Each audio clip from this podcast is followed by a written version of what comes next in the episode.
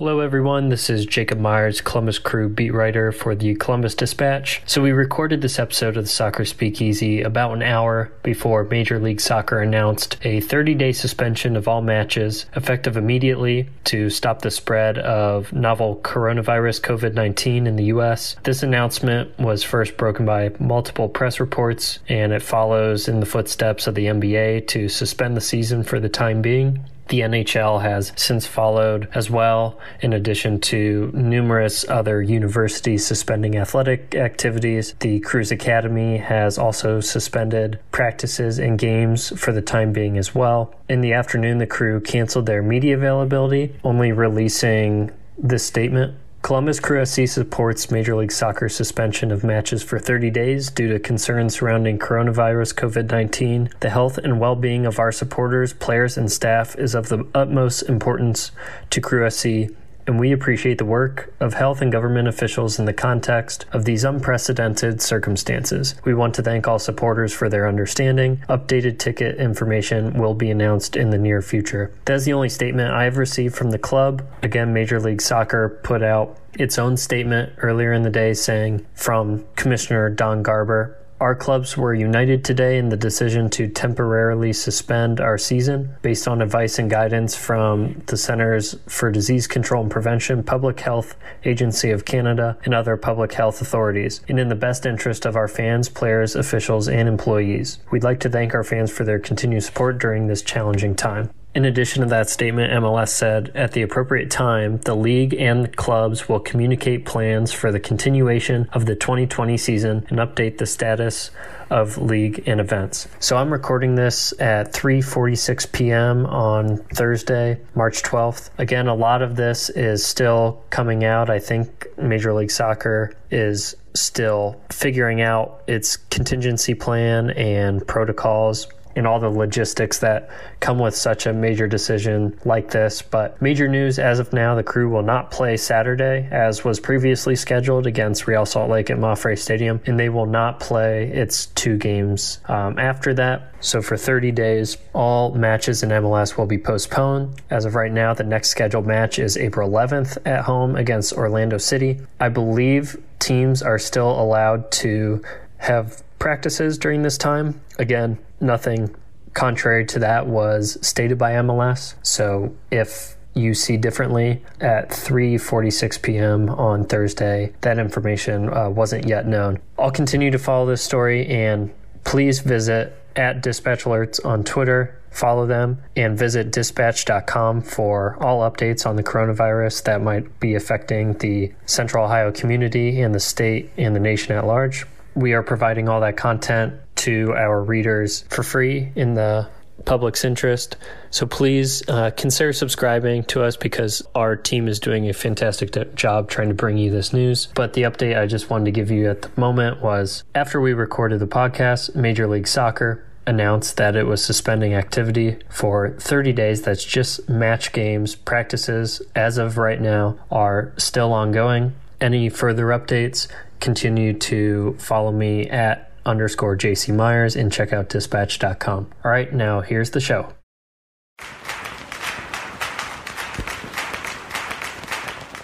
Hello and welcome to the Soccer Speakeasy. I'm uh, Mike A. Race, and in the studio we've got the, the whole top of the uh, formation here. Kyle Robertson is to my left, the striker, and on my right, our fine crew beat writer Jacob Myers. Today is the 12th of March, 2020. It is the day that uh, the Blue Jackets will become the first professional team in America to empty their arena for a game.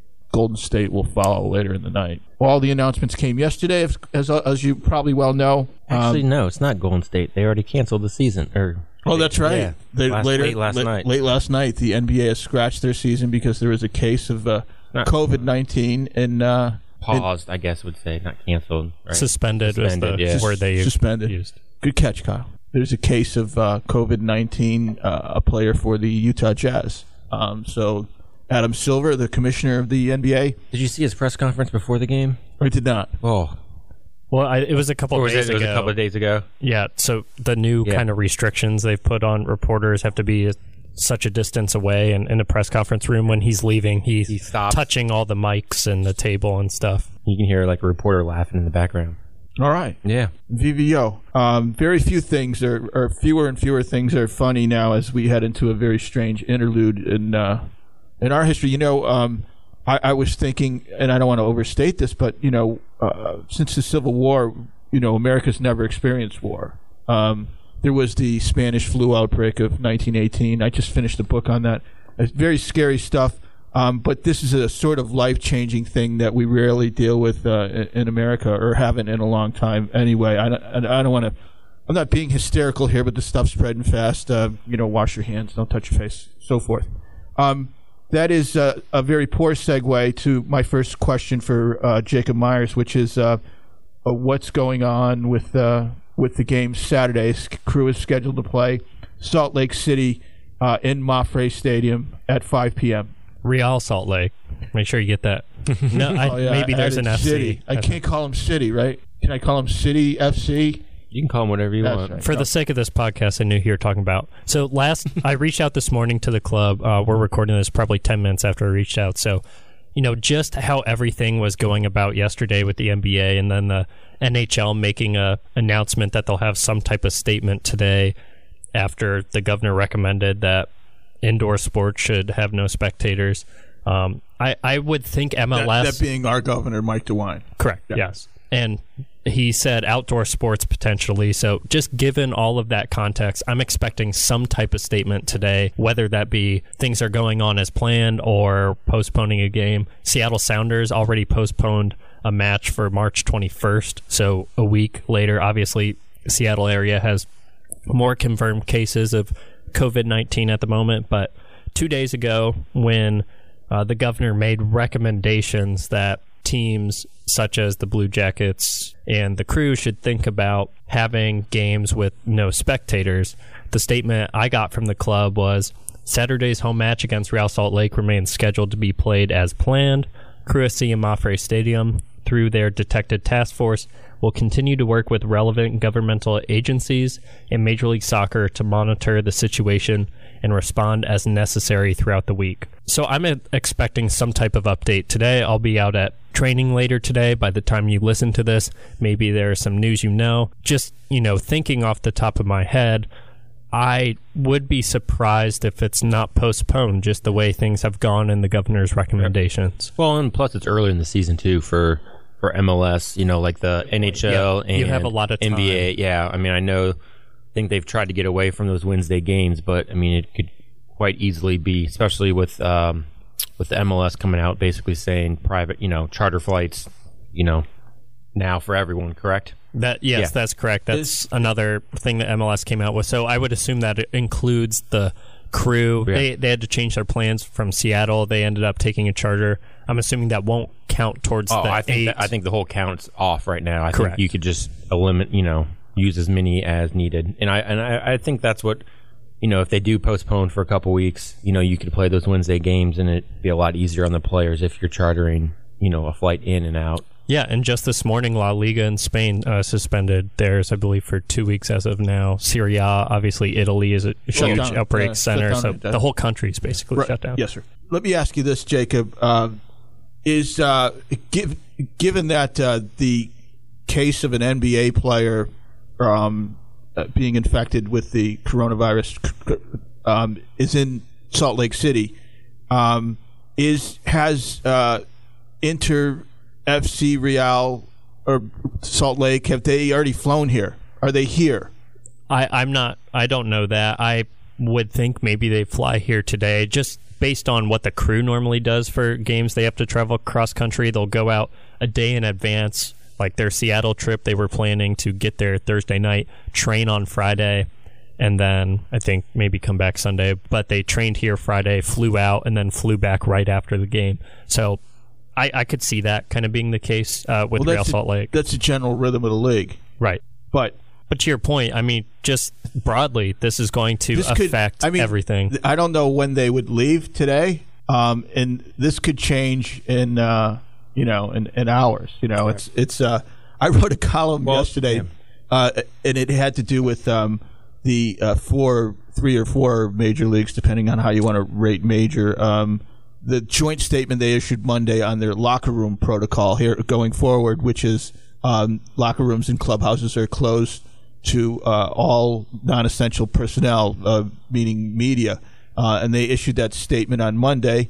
Um, they didn't put coronavirus in the uh, in in the uh, release statement itself, but obviously that was their point. So they're worried about uh, the players having contact with too many people, which is fine. So they removed you know 20 to 30 people from from all the locker rooms, and then um, Tuesday when this went into effect, Tuesday night there were uh, I counted it up. There were 301,000 people at NBA and NHL games, so they didn't mind stacking people up in the stands for one day, but they they certainly uh, cleared cleared out uh, a few people uh, uh, just from the locker room. So, and, and, by the time I finished that column and noted that.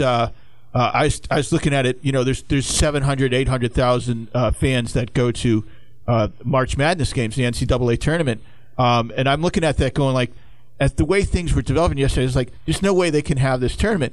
But I had no idea that all of this, right on down to like the Jackets, the team that plays right here down the street, um, uh, all this would change in a matter of a couple hours. It did. It changed right. just like that.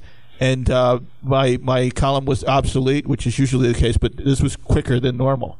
Within within hours, you know, it was, it was unbelievable. Well, if you look at the Utah Jazz schedule, they, they had a home game on Monday, but then the previous uh, four games they were on the road, which is where it gets interesting. They were on the road at um, Detroit. They were at um, Boston, uh, where the Bruins and the Celtics share an arena, and then they were at the Knicks, where you know uh, the Rangers and the Knicks share, and then they were at uh, you know they were at uh, Cleveland uh, here in Ohio uh, you know, eight days ago. Right. So if he had, if you know, if he had, you know, if he does have it, I mean, he was playing and you know probably touched, you know, or interacted with a lot of people in all those venues. So I heard someone said 34 different players, but to put it put a yeah. cap on that, and then to get back to MLS and the crew, um, you know, the governor is going to come out either today, tomorrow. I think yesterday, um, the press conference was around 2 p.m and he said within 24 to 36 hours come out with some order. Basically we all assume de- demanding uh, these mass gatherings not be had. Only essential kind of personnel which and, and media uh, ncaa tournament you know first four in dayton won't have fans uh, all the games in the NCAA tournament won't, which which includes in Cleveland. And that's right. The Athletic wrote yesterday, and, and something I will continue to try to explore as um, these situations develop. But this is could be a massive hit to MLS teams well, because everyone, everyone yeah, for any, sure, any sports, but MLS more so than other North American sports because it's more gate driven. Yeah. Their largest revenue stream is from match day stuff, which is what we had been talking about, Kyle, about them playing matches behind closed doors right. with no spectators. And this story right. says, I think that is the last case scenario they want. Right and they're allotted some time because they're earlier in the year, so you could see match postponements for a while. Who knows what it looks like after that? But everything from ticket sales, concessions, merchandise, everything. It's it's their largest revenue stream. So any way to preserve that, I think the crew and other Major League Soccer teams will take right. steps so to do that. Is that to suggest that uh, if if you're an MLS team, you'd prefer to postpone games yeah. at this point rather than play them yeah. in front of empty stadium? Absolutely. yeah. yeah. I think you even saw that last week. Why the Seattle Sounders still had fans in their stadium. Yeah. The governor hadn't made recommendations yet, and I I took DeWine's statements to be like, I have to sign this order to force teams to do this because otherwise. Right. Blue Jackets yeah. crew, any any team in the state is going to have spectators there because it helps their bottom line. Okay. Well, let's let's uh, let's move on to uh, the pertinent news of the week, uh, or well, it's all pertinent, I guess. But Milton Valenzuela, the injury, uh, Jacob, w- what's going on there, and is it the same knee? And uh, uh, tell us, describe what, what happened and, and what the injury is to Milton Valenzuela, the fine uh, the fine fullback. So he got hurt around the 20th minute against the Seattle Sounders. You saw him kind of challenge a ball and then come down, and um, there's no contact on the play, but his feet came out from under him or something. It just didn't look like the turf. Yeah, I, I think a lot. It probably was. I mean, that's. I mean, Beckham Yeah. was right. He didn't want to play on that Yeah. stuff. So he played. He ended up kind of sitting on the turf, and uh, Chris Schemberger, the athletic trainer, came out, looked at him. It was his right knee, which is the same knee that he had the torn ACL last year, reconstructed ACL. Played the rest of the half, and then Chris Cadden came in for him. Got an update on Tuesday that he will be out two weeks. Caleb Porter said with a torn meniscus. It you know very similar to I I think the Joonas Korpisalo injury. Why it, it'll probably take longer than two weeks, I would assume. But I think why Porter said that is they have two games, then a break between the Nashville and Toronto game, and kind of up in the air. Then maybe Valenzuela is healthy. Right. You worry about fitness at that point, just actual comfort in the knee. So two weeks for sure he'll be out. I assume he might be out another game or two, but he does that ha- have that extra week with no game. Assuming that the season isn't suspended for the time being, right? There's that caveat as well. But you know, in terms of when crew fans saw that, I think this is Yeah. one of the better Outcomes. ca- yeah. outcomes that you could hope for. I, I certainly thought. Um, I, I think you just ultimately think the worst Yeah. when when you see stuff like that. And Porter said he was even surprised anything had he wasn't able to go in the second half Right. because he played the rest of that first half and there wasn't really much in the play. Um, does he need a scope, or has he had a scope? He had the scope on Tuesday, so you know start that two week clock then. So yeah, I, I think the crew are breathing a sigh of relief a bit. Uh, lastly, let's let's talk about the crew at Seattle. Um, they took a one nothing lead on a on a goal by Zardes. Great feed uh, from from Diaz uh, off the right wing to the back post. Very nice goal. And the Seattle's tied it on a penalty kick. What was that call? Was that a handball, in the box by Harrison Afful? Is Yeah. that It was a handball, and then Eloy Room makes the stop. His feet are off the line, so By a lot. The, by a lot. So was the next one. Is there- there- are they cracking down on that this year?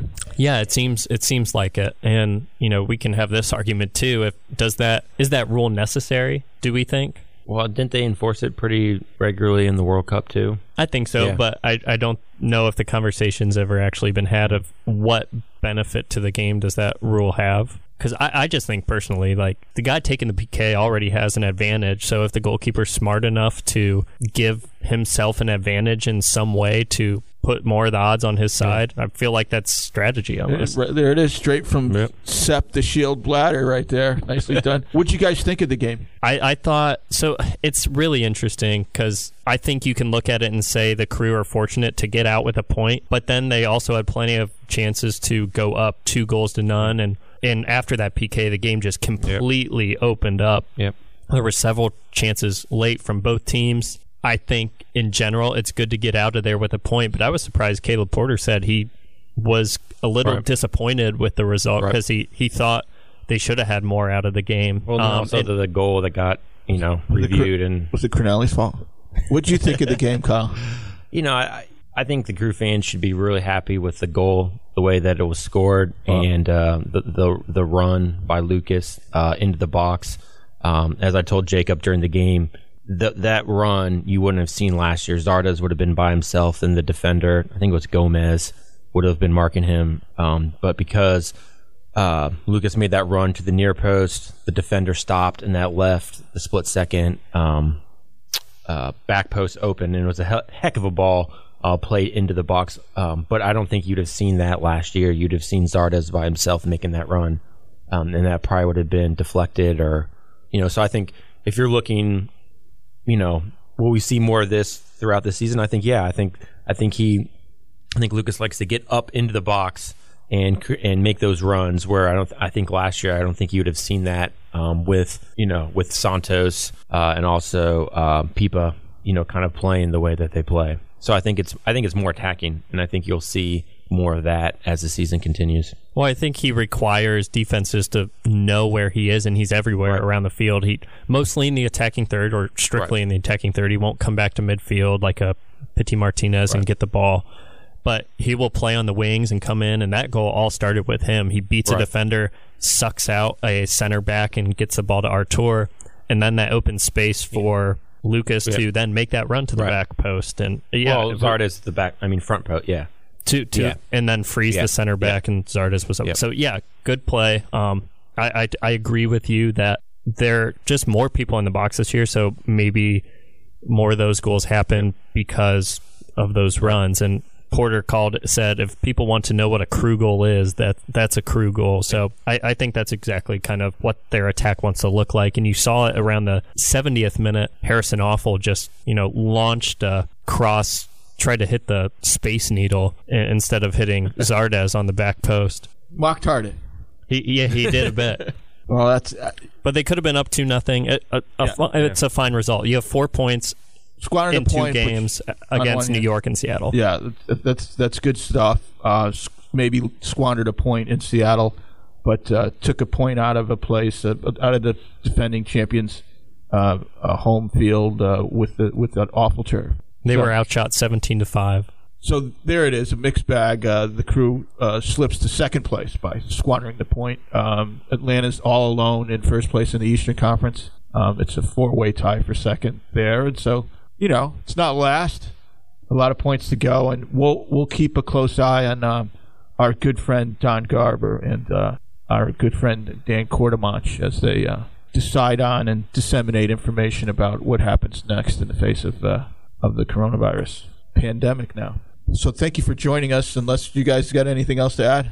No, I think if there's any other news, uh, just pay attention to dispatch.com. Uh, we've made all of our stories about the coronavirus free as a public service. So you, you can find that on our website. And so just continuing to follow uh, our coverage. Our, our staff is working the clock to get you this news. Also, we'll continue podcasting of a fashion, even if we're not allowed in the building or if we're quarantined somewhere. Patrick Flaherty, our producer, will make that happen. Patrick, tell us what's going on with the podcasting platforms at, here at uh, at the Dispatch, and, and tell us tell people where, where they can find where they can find our material.